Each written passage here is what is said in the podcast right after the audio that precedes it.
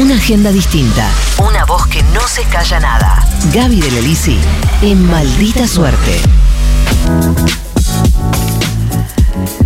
Quiero hablar de un caso, algo que está sucediendo en estos momentos, eh, porque comenzó este lunes eh, un juicio en Goya, en Corrientes, a Ana. Ana es una mujer de 30 años, madre de dos hijos, que está presa hace ocho meses después de haber tenido un aborto espontáneo en su casa en la localidad de Esquina de Corrientes. Y tanto la defensa como los movimientos sociales eh, sostienen que Ana sufrió un parto domiciliario a los seis meses de gestación. Por ahí ahí está el punto, algo que mencionábamos y que charlábamos recién fuera del aire con, con Ori, que me preguntaba, Mm. ¿dónde está el punto? ¿Cómo es que habiéndose aprobado la ley del aborto legal, seguro y gratuito en Argentina en el 2020, en diciembre del 2020, se pueda criminalizar, digamos, un hecho de estas características. Bueno, el punto está en que sufrió un aborto espontáneo, un parto domiciliario a los seis meses de gestación, que expulsó un feto muerto, y lo que denuncian es que se está criminalizando un evento obstétrico, Mm. lo que se llama una emergencia obstétrica. Lo que pasa es que acá hay un patrón que hay que seguir más allá del hecho puntual de Ana. Pero vamos a enfocarnos primero en lo que está pasando en este juicio, vamos a enfocarnos en lo que está pasando con Ana y vamos a saludar a Zeta Cufré de la Comisión Libres, las queremos, de la campaña eh, del aborto legal, seguro y gratuito de Argentina, que están acompañando a Ana y a su familia. Zeta, eh, ¿nos estás escuchando? Gaby de Lelisi, Matías Colombati, Ori Flecher y Gera de Lelisi, te estamos saludando desde el Destape Radio. ¿Cómo estás? Muy bien, acá estamos con la compañera Rosana Fanjul, que Sí. somos partes e integrantes del equipo de la Comisión Libre Las Queremos. ¿Cómo están? Bien, eh, mencionaba que eh, lo que está pasando con Ana, básicamente ustedes lo están denunciando como una criminalización de un evento obstétrico. ¿Esto es así? ¿Es lo que está pasando? Exactamente, nosotros estamos denunciando que se criminaliza una emergencia obstétrica o un aborto no voluntario. Expulsión de un feto muerto. Digo como para ampliar. ¿sí? Algo que las mujeres, el 20% en Argentina sufre, que es una cuestión común, luego eh, transitando un embarazo, que puede pasar a cualquiera de tener una emergencia obstétrica, eh, que le puede pasar a cualquiera que el feto se le muera en la panza, eh, nada, esas condiciones que, que, atraviesan las mujeres y, y los cuerpos gestantes, ¿no? Eh, Ana está detenida hace cuánto tiempo, Zeta? Está detenida desde eh, noviembre del 2021. Bien. ¿Y, ¿Y por qué está todavía detenida? Digo, la defensa pudo pedir la excarcelación, se la denegaron, ¿por qué? ¿Qué tal? Eh, la- el cese de la preventiva, cuando en su momento la detuvieron, el juez, el doctor Gustavo Vallejos y el fiscal Mosquera eh, acordaron eh, una prisión preventiva. Entonces lo que se pidió no es la, la escarcelación, sino el cese de la prisión preventiva.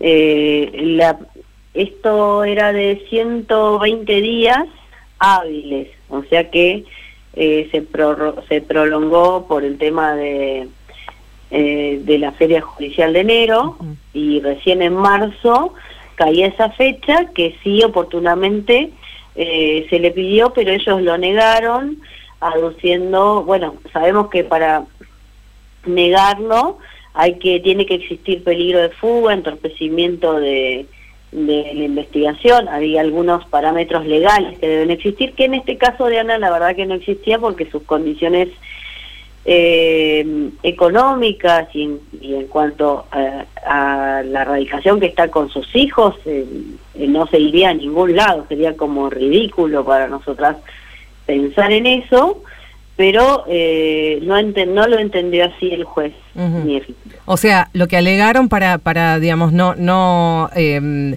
eh, darle, digamos, la posibilidad de, de salir, incluso, digamos, eh, de una prisión domiciliaria, es que existía la posibilidad de que Ana se fugara. Sí, peligro de fuga en una persona que no tiene las condiciones económicas, que es una, una familia, ellos viven en un terreno muy grande, son es la mamá, el papá de ella, es sus hermanas, que es un terreno muy grande, estamos hablando de precariedad, ¿sí? Con casillas. Con casillas, y ella vivía en una casilla con sus hijos, enfrente vivía otra hermana en otra casilla con, también con su familia, sus padres en otra casilla con su familia, con, con un patio muy grande, eh, donde cultivan. O sea, estamos hablando no solamente de una precariedad económica, sino que estamos hablando de vulnerabilidad en cuanto a eh, la forma de vida, ¿no? No, no, es, no hay una condición de que se puedan escapar. Claro. Ogian te saluda. Eh, no sé si lo, lo, dijiste, se me escapó, pero ¿cuál es la figura legal con la que se la persigue, digamos, a Ana? ¿Qué figura están utilizando? Homicidio doblemente agravado por el vínculo, algo que para nosotras es como normal escucharlo, porque en la mayoría de, estas situaciones eh, es en la carátula que le ponen. Con alevosía, con alevosía. Eh, ese es un caso, eh, sabes, acá estábamos hablando y, le, venimos dando mucho seguimiento a lo que sucede en El Salvador y el caso de Ana nos recuerda eh, lamentablemente la situación de muchas mujeres en El Salvador perseguidas con figuras jurídicas idénticas a esa o similares, digamos. ¿Este es un caso excepcional acá en la Argentina o, ahí hay un patrón y, en particular, digamos, en Corrientes? ¿Cómo es la situación? No, no, no, no es un caso en general, yo te voy a decir como, como una parte y Rosana te va a ampliar porque es un trabajo que se viene haciendo hace muchos años con un relevamiento de información hasta el 2020 eh, que se hace, eh, que se logra establecer hasta, hasta el 2020, eh, obviamente hay una sumatoria más, eh, de que hay 1.532 criminalizadas eh, por aborto de emergencias obstétricas en la Argentina. No tenemos nada eh, que, que, no nos asemeje al Salvador. De hecho, en Latinoamérica en general, las causas de, de, este tipo de, criminalización son abundantes, no solamente en Salvador. Acá en Argentina, ya decimos, hay 1.532 criminalizadas. Sí, quisiera aclarar algo con respecto a eso. Eh, de las 1.532 detectadas hasta el 10 de diciembre del 2020, un tercio están detenidas, están presas de esas 1.532. Que es, que, es, que es un montón. Es un montón, pero a nosotras nos despertó esta, esta investigación que hicimos, el caso de Belén de Tucumán, Claro. después el caso de Liliana, que falleció estando detenida por una mala atención médica. Entonces, el caso ahora de Ana es muy similar al de Belén. El de Belén, que recordamos eso sucedió en Tucumán en 2016, 17, por ahí, ¿no? No, ocurrió, ella estuvo cuatro años presa, nosotros logramos su liberación en 2018. En 2018 que había llegado al hospital también y lo que decían es que ella había abortado en el hospital y que después quiso ser atendida, digamos. se lo dijeron que se lo había provocado y que lo mató y le dieron carácter de persona a un feto que ni siquiera tenían el feto tampoco, ¿no? Eh, porque eso es lo que señalamos, el ensañamiento del sistema eh, judicial eh, y la construcción de, una ficción jurídica, porque convengamos que acá cuando ocurrió este hecho, eh, lo, que, lo que hicieron fue el fiscal salió a hablar o alguien eh, de la comisaría que se pasan entre los periodistas, entre los grupos de periodistas amarillistas de la zona, el sumario policial completo, y después sacaron notas periodísticas demonizando a Ana y fabulando un montón de cosas, ¿no? Mm. Que no tienen nada que ver con los hechos con lo que pasó. Exactamente. Entonces, es muy difícil que después de haber hecho tanto circo, a Ana la dejen ir a su casa. Esa es la realidad. Porque, no, ¿qué es lo que comparan? No comparan lo que pasa en el proceso, sino lo que la opinión pública. Exactamente. Zeta, te hago las dos últimas preguntas muy, muy rápidamente. Eh, el juicio empezó el lunes y eh, va a terminar el viernes. Eh, dos, estas dos últimas preguntitas, ¿qué consideración tienen del tribunal y qué expectativas tienen sobre la sentencia? Del tribunal, nosotros, mira, hace un ratito estábamos hablando de eso, de que queda en evidencia de que ellos están acostumbrados a armar esto y sacarlo con un juicio abreviado.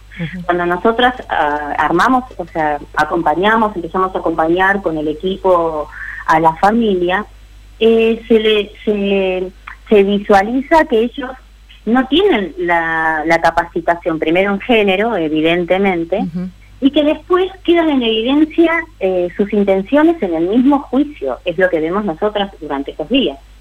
¿Qué, creen que va a pasar el, el viernes o cuando se dicte, se dicte sentencia?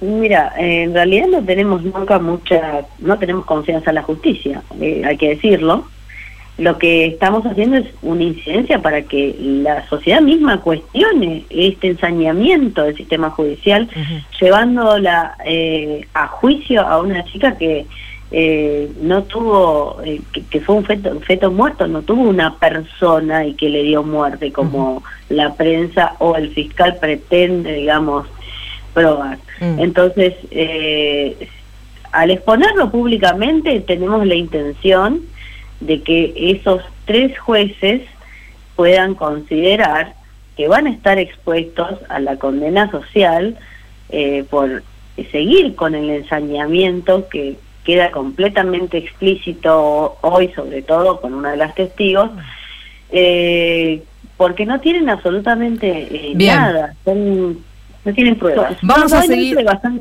Sí, vamos a seguirlo el tema, por supuesto. Vamos a estar atentos a qué es lo que suceda eh, a lo largo de, estas jornadas de juicio, que son poquitas las que quedan. Eh, y por supuesto, la idea era visibilizar este caso de Ana, que también es el de algunas otras mujeres eh, que lamentablemente siguen estando bajo el ojo de la justicia, criminalizándolas y estigmatizándolas. Les las saludamos a las dos. Z, te, te abrazo, te mando un, un beso y por supuesto estamos acá para, para seguir escuchándolas. Adiós. Muchas gracias. Muchas gracias. Bueno, ahí estaban eh, dos de las integrantes de la Comisión Libres las Queremos de la campaña por el aborto, hablando de este caso que, insistimos, vamos a seguir. Vamos a seguir. Que está sustanciándose este juicio a Ana, una mujer de 30 años, madre de dos hijos que hace ocho meses está detenida por una emergencia obstétrica. El informe de Gaby Delelisi, en Maldita Suerte. Maldita Suerte. Agregamos una hora porque nos quedaban un montón de boludeces afuera.